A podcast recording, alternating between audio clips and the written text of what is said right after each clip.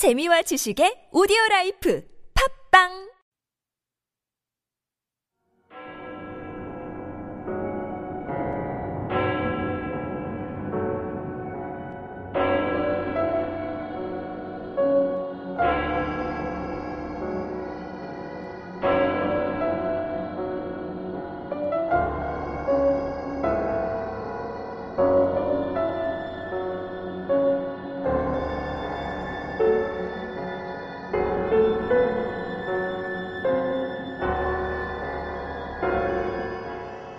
전혀 다른 두 가지 이야기인데도 어쩐지 비슷하다는 느낌을 떨칠 수가 없다. 여러분은 이런 왠지 모를 섬뜩한 감각에 사로잡힌 경험이 없으십니까? 괴담의 집으로 놀러오세요. 안녕하세요. 괴담의 집으로 놀러오세요의 진행자 예지입니다. 괴담의 집으로 놀러오세요는 일본 호러 미스터리의 거장 미스터 신조의 최신작 괴담의 집에 실린 무서운 이야기를 여러분께 전합니다. 한여름밤 더위에 잠 못 이룰 때 들으시면 정말 등줄기가 오싹오싹 하겠죠? 하지만 무서워서 아예 자지 못하는 건 저희가 어쩔 수가 없네요. 오늘은 그 첫 시간으로 미모의 마케터 박희민 씨와 함께 이야기를 시작할게요. 미모의 마케터 박희민 씨 인사 부탁드릴게요. 네, 안녕하세요. 미모는 집에 두고 온 마케터 박희민입니다. 네, 안녕하세요. 네, 그럼 본격적인 이야기에 들어가겠습니다. 이 첫 시간 시작이니만큼 오늘은 괴담의 집 작가인 미스다 신조에 대해서 잠깐 설명을 해주시겠어요? 네, 괴담의 집 작가인 미스다 신조는요. 네. 어느 인터넷 서점 한 줄 평에 보니 히가시노게이고 미야베 미유키보다 더 핫한 작가라고 써주셨더라고요. 음. 그분께 너무 좋은 얘기 써주셔서 감사하다고 책이라도 한 권 보내드리고 싶어요. 네. 네. 요즘 일본 장르 소설 독자들 사이에서는 정말 최고로 핫한 작가분이에요. 음. 이분 특기는 한마디로 호러와 미스터리 융합입니다. 호러와 미스터리의 융합이라는 새로운 장르를 개척해서 우리나라와 일본 양쪽에서 미스다 월드라 불리는 마니아층을 형성할 정도로 독보적인 위치를 구축하고 있는 작가세요. 네, 호러와 미스터리의 융합. 이게 좀 어려운데 쉽게 설명을 좀 해주실 수 있을까요? 쉽게 말하자면 보통 공포 소설하면 무섭다고 생각하시잖아요. 네. 그리고 또 미스터리나 스릴러는 어려워서 머리 아파하시는 분들이 많으시고요. 그렇죠. 미스다 신조는 이 두 분야의 장점만을 절묘하게 모아서 보여주는 작가라고 할 수 있어요. 작가가 직접 수집한 무서운 이야기들을 들려주면서 그 이야기 속에 나오는 괴이한 존재를 논리적으로 추리를 하면서 풀어보려고 합니다. 아, 이 무서운 이야기를 논리적으로 풀어보려고 한다. 이 확실히 풀지는 못한다는 말인가요? 풀지 못 풀지는 비밀입니다. 미스다 신조 팬이라면 아마 작가 스타일을 다들 아실 거라서 네. 굳이 설명을 드릴 필요는 없을 것 같고 한 가지 더 추가로 이야기를 하자면 이 책에선 작가가 직접 괴담의 수집 과정이라던가 네. 전작인 노조키메 같이 본인이 쓰는 책의 집필 방법 등을 논픽션처럼 중간중간 설명을 하고 있어요. 음. 그런 점 때문에 이 이야기가 사실인지 지어낸 이야기인지도 헷갈리게 만드는 게 특징입니다. 그렇군요. 이 호러와 미스터리의 경계도 모호하고 픽션과 논픽션의 경계도 모호하다 이 말씀이시죠? 그렇죠. 이 미스다 신조는 한마디로 이- 모호한 작가네요. 모호한 작가네요. 네, 모호한 작가네요. 그럼 본격적인 이야기에 들어가 보겠습니다. 자, 작가에 대해 모호하게 설명을 해주신 모호한 미모의 마케터 휘민 씨 고맙습니다. 네, 감사합니다. 어머니의 일기 첫 편에서 온다. 이 일기는 작가인 미스다 신조가 작가의 열성 팬이자 괴담 애호가인 신입 편집자 미마사카 슈조에게 건네받은 한 대학 노트에 적혀 있던 내용입니다. 일기의 기록자인 어머니의 세 가족이 이사를 마치고 간신히 한숨 돌린 날부터 시작됩니다. 3월 30일. 역시 단독주택은 좋다. 그것도 신축에다가 넓기까지 하다. 넓다고 하자면 마당도 넓다. 그런데다 집 앞이 숲인 것도 마음에 든다. 창문 밖으로 나무들이 보이다니 이 얼마나 복에 넘치는 일인가. 이사는 몹시 힘들었지만 정리가 거의 끝나서 한시름 놓았다. 외동딸인 세 살 카나의 방이 생긴 것이 특히 기쁘다. 벽지를 목장 무늬로 고르기를 잘했다. 말, 소, 양, 토끼! 하나하나 가리키며 기뻐하고 있다. 벽지에는 동물들 외에도 나무, 풀꽃, 헛간, 울타리, 작은 길이 그려져 있다. 그런 풍경들도 카나는 전부 마음에 든 모양이다. 아직 한참 이르다고 생각하지만 언젠가는 자기 방이 필요할 테니까. 저 벽지가 어려 보여서 싫어! 라고 말할 날이 금방 올지도 모른다. 4월 4일. 카나가 혼자 쓸쓸하게 지내고 있다.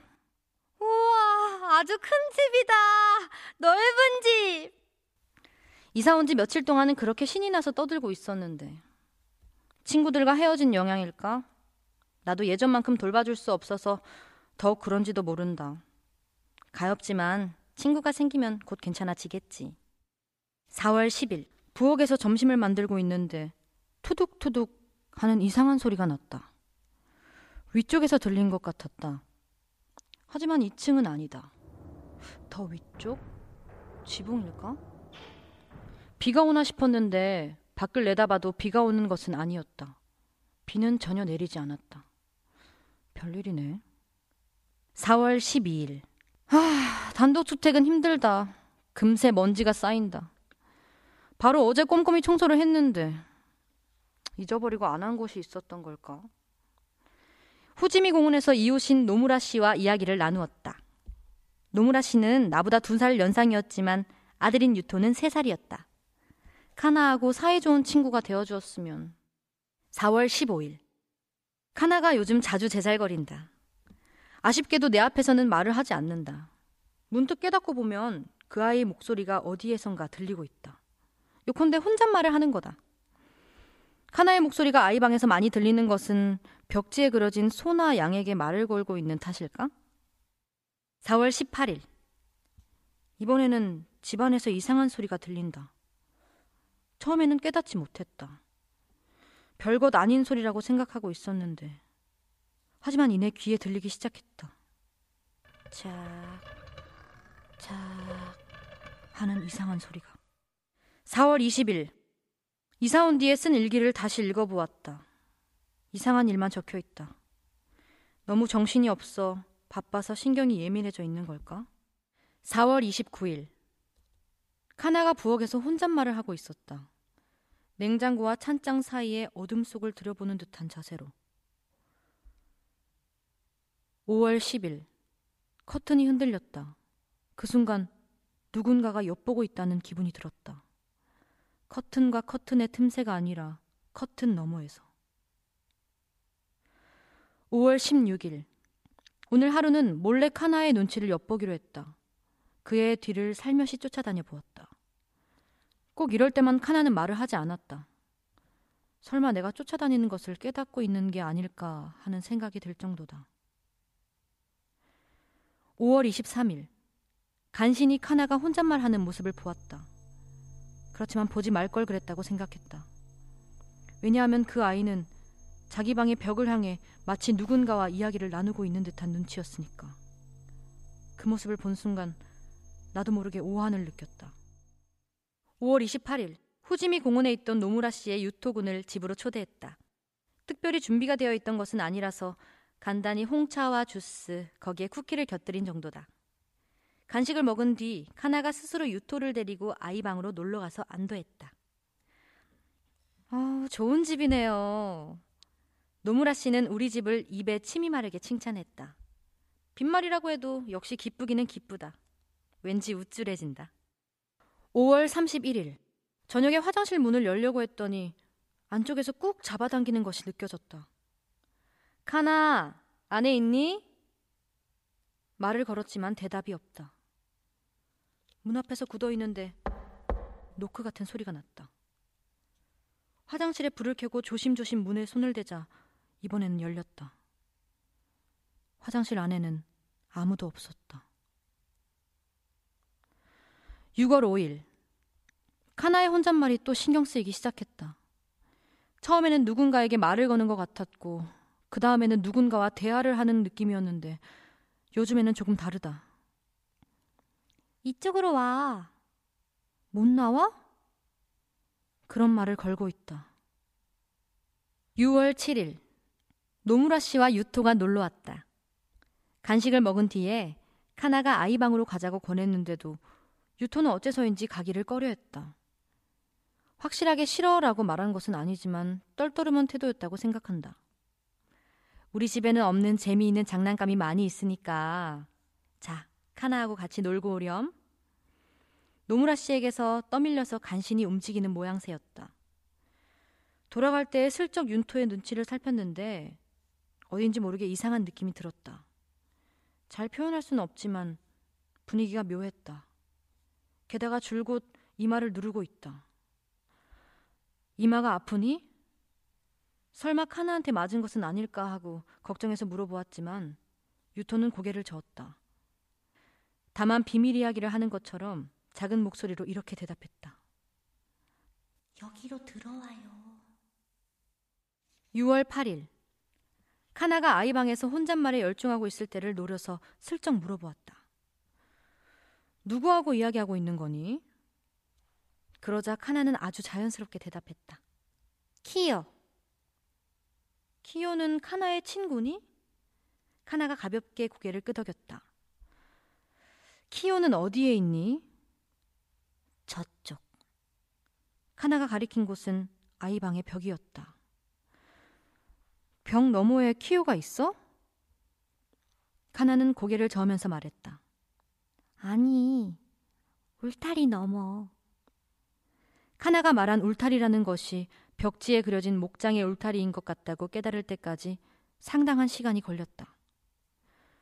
그건 그렇다고 해도 벽 너머라는 대답보다 벽지에 그려진 울타리 너머라는 대답이 어째서 이렇게 무서운 걸까? 6월 14일. 유토가 혼자 놀러 왔다. 깜짝 놀라서 노무라 씨에게 전화했더니 그쪽도 알고 있음을 알고 또다시 놀랐다. 걱정되지 않는 것일까? 집이 가깝다고 해도 그것은 어른의 감각이라고 생각한다. 나라면 최소한 유치원에 들어간 뒤에 적어도 대여섯 살쯤 되지 않으면 아이를 밖에 혼자 내보내지는 않을 것이다. 역시 여자애와 남자애는 키우는 방식이 다른 걸까? 6월 21일. 또 유토가 혼자 놀러 왔다. 만일을 위해서 노무라 씨에게 전화했는데 집 전화가 자동 응답 모드여서 몹시 당황했다. 이건 분명 노무라 씨가 없어진 유토를 찾아다니고 있기 때문이라고 생각했다. 그런데 휴대전화로 전화를 걸었더니 뭘 그리 호들갑을 떠는가, 일일이 확인할 필요가 있는가라는 의미의 말을 애들로 해왔다. 유토의 자유의지라곤 하지만 아직 3살밖에 안 된 아이인데. 아니면 내가 너무 신경이 예민한 걸까? 6월 22일. 매일 조금씩 하나에게 키위에 관한 질문을 했다. 그 결과 내 상상이 조금 들어가긴 했지만 키위에 대해 다음과 같은 것을 알았다. 늘 울타리 너머에 있다. 카나보다 크다? 일곱, 여덟 살 정도일까?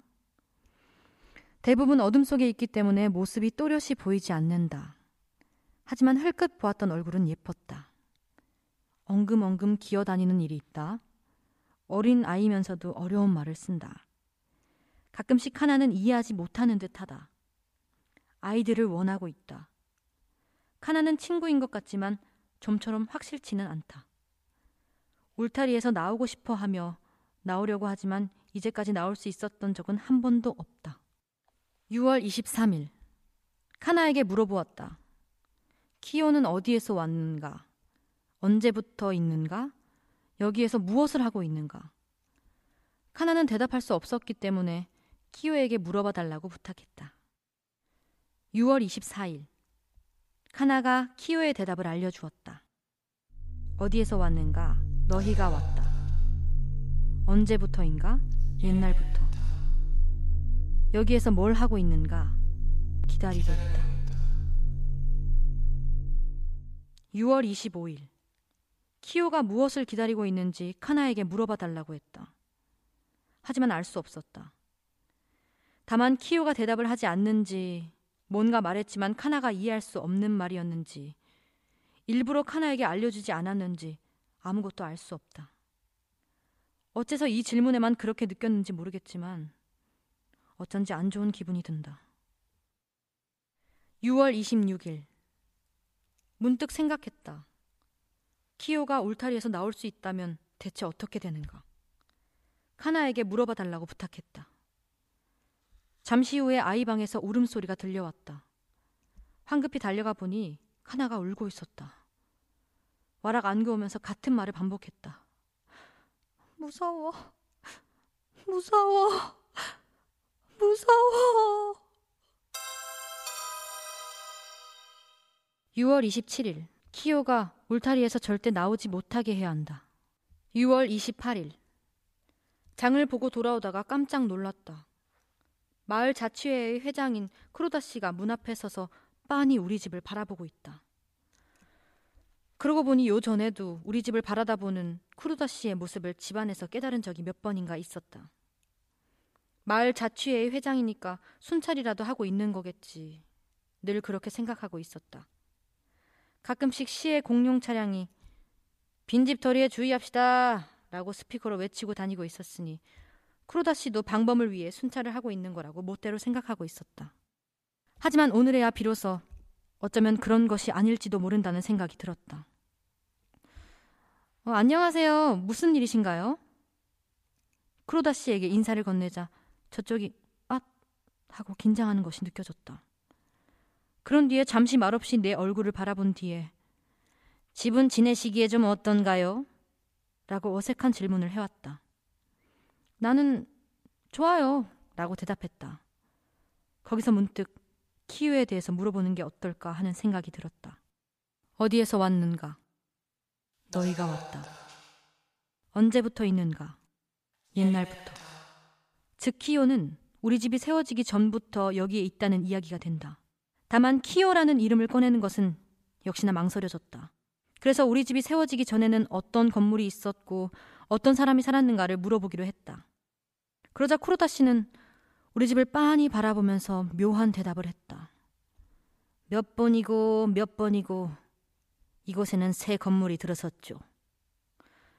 어째서인가요? 라고 물어볼 새도 없이 크로다 씨는 총총히 돌아가 버렸다. 6월 27일. 어제 장난감 가게에서 진입 금지, Keep Out이라고 적힌 테이프를 샀다. 이런 물건이 팔리고 있다는 것을 지금까지 전혀 몰랐다. 뭐든지 찾아봐야 하는 법이라며 감탄했다. 하지만 다행이다. 얼른 아이 방의 벽에 테이프를 붙였다. 7월 5일. 유토에 대해서 적자면 예전에는 일주일에 한 번 정도였는데 최근에는 두세 번씩 오게 되었다.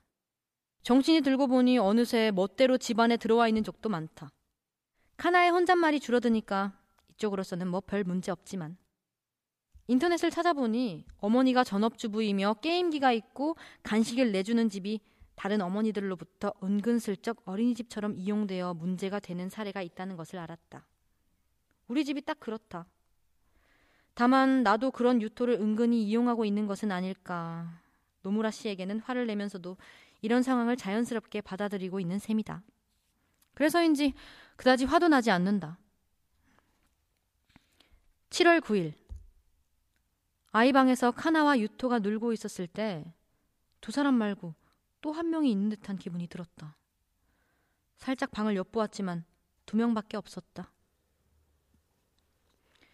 7월 21일 저녁 때 노무라 씨에게서 전화가 왔다. 유토에게 이만 집에 돌아가라고 말해줬으면 한다는 연락이었다. 아이 방에 갔더니 카나는 없다라고 대답해서 길이 엇갈렸나 보다라고 생각했다. 그래서 따로 연락은 하지 않았다. 그런데 10분도 지나지 않아 다시 노무라 씨에게 전화가 왔다. 오사키 시 댁에서 노는 것을 어지간히 좋아하는가 봐요. 자기 아들도 참 곤란하다라는 투로 말하고 있지만 얼른 애를 돌려보내라고 불평하는 눈치여서 조금 놀랐다. 이제 금방 도착할 거라고 말하자 노무라 씨는 배달 음식 주문할 때 같네요. 라고 웃으며 농담을 했다. 하지만 5분도 채 지나지 않아서 또 전화가 걸려왔다. 이번에는 휴대전화로. 그것도 아주 흥분한 투였다. 어떻게 된 일이죠? 집 앞에 나와 있는데 유토의 모습이 안 보여요.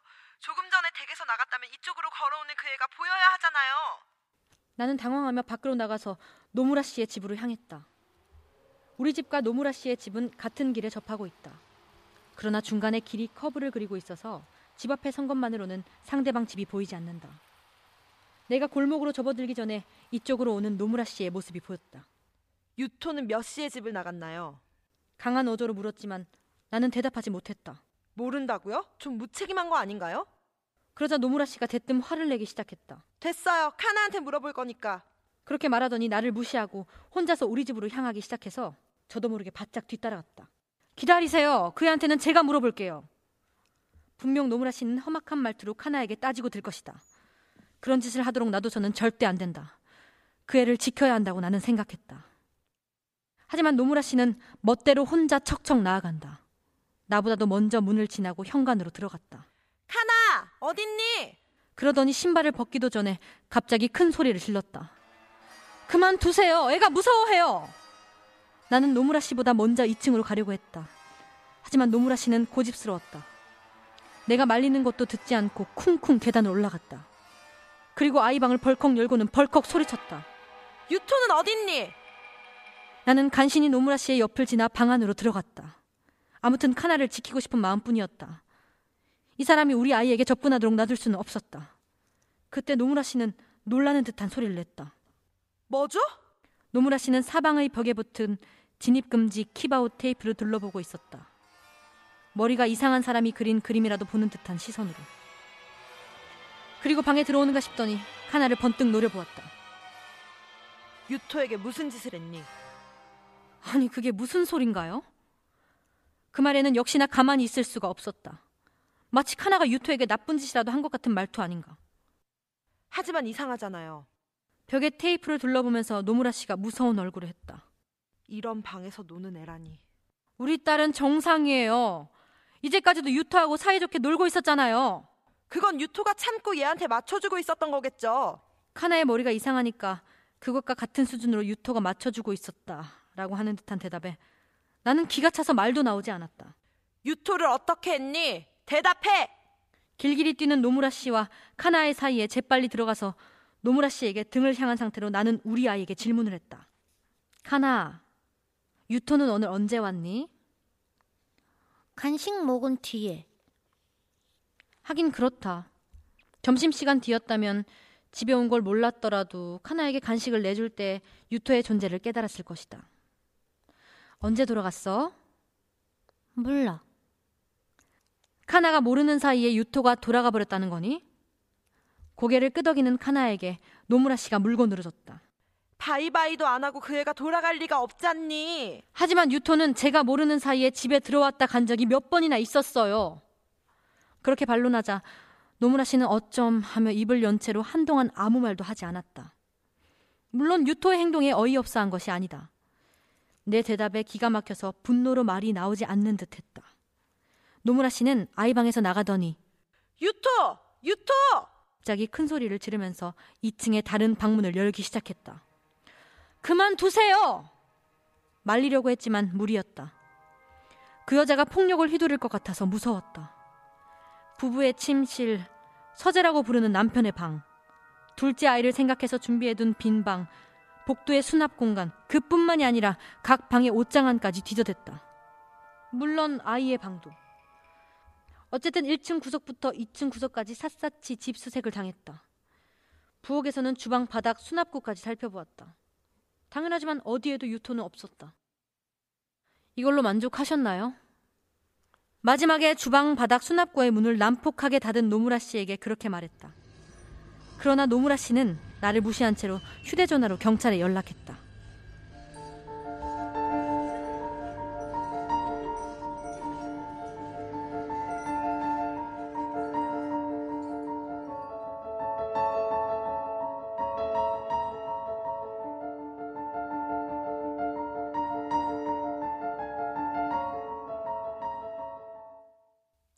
괴담의 집에서 들려주는 체험담에 대하여 이 본인이 직접 겪었다거나 혹은 체험자의 친인척인 분이 계시다면 북로드 페이스북으로 꼭 연락해 주시면 감사하겠습니다. 오늘은 여기에서 물러갑니다. 다음 시간에 어머니의 일기 저편에서 온다 2부로 다시 찾아뵙겠습니다. 괴담의 집으로 놀러 오세요. 무더운 여름밤 날 잡고 읽는 서늘한 추리소설 미스터리의 여왕 넬레 노이하우스의 타우누스 시리즈 그 일곱 번째 이야기 산자와 죽은 자 넬레 노이하우스 정말 좋아하는데요. 타우누스 시리즈 저 되게 좋아해서 다 봤어요. 근데 그 중에서 산자 죽은 자가 제일 재밌어요. 완전 캡장. 저는 좀, 좀 슬펐던 것 같아요. 예. 그 스나이퍼가 범인이고 살인자이긴 한데요. 좀 저는 좀 공감 갔어요. 안 잡혔으면 좋겠고. 마지막에 그 유서 읽을 때는 좀 마음이 좀 너무 먹먹하더라고요. 음, 백설공주에게 죽음을 아 이런 거를 좀 보셨다면은 이거는 더 재밌을 것 같아요. 재밌게 읽으실 수 있을 것 같고 점점 재밌어지는 것 같으니까 한번 꼭 보시라고 얘기는 하고 싶네요. 예. 어, 일단 피아랑 보덴슈타인이 엄청 반가웠고요. 어, 소재가 뭐 장기 시절 김복수 뭐 이런 얘기다 보니 좀 어두울 것 같았는데 뭐 그 피아랑 보덴슈타인 그 경찰서 그 식구들이 좀 막장 드라마 같이 펼쳐지는 그런 소소한 재미가 이렇게 같이 있어서 어, 뭐 흡입력이 대단했던 것 같아요. 산자와 죽은 자 정말 재밌게 봤습니다. 다음 편 언제 나옵니까? 농익은 필력, 깊은 공감, 허를 찌르는 반전. 백설공주에게 죽음을 뛰어넘는 넬레 노이하우스의 새로운 대표작. 산자와 죽은 자. 지금 서점에서 만나보세요.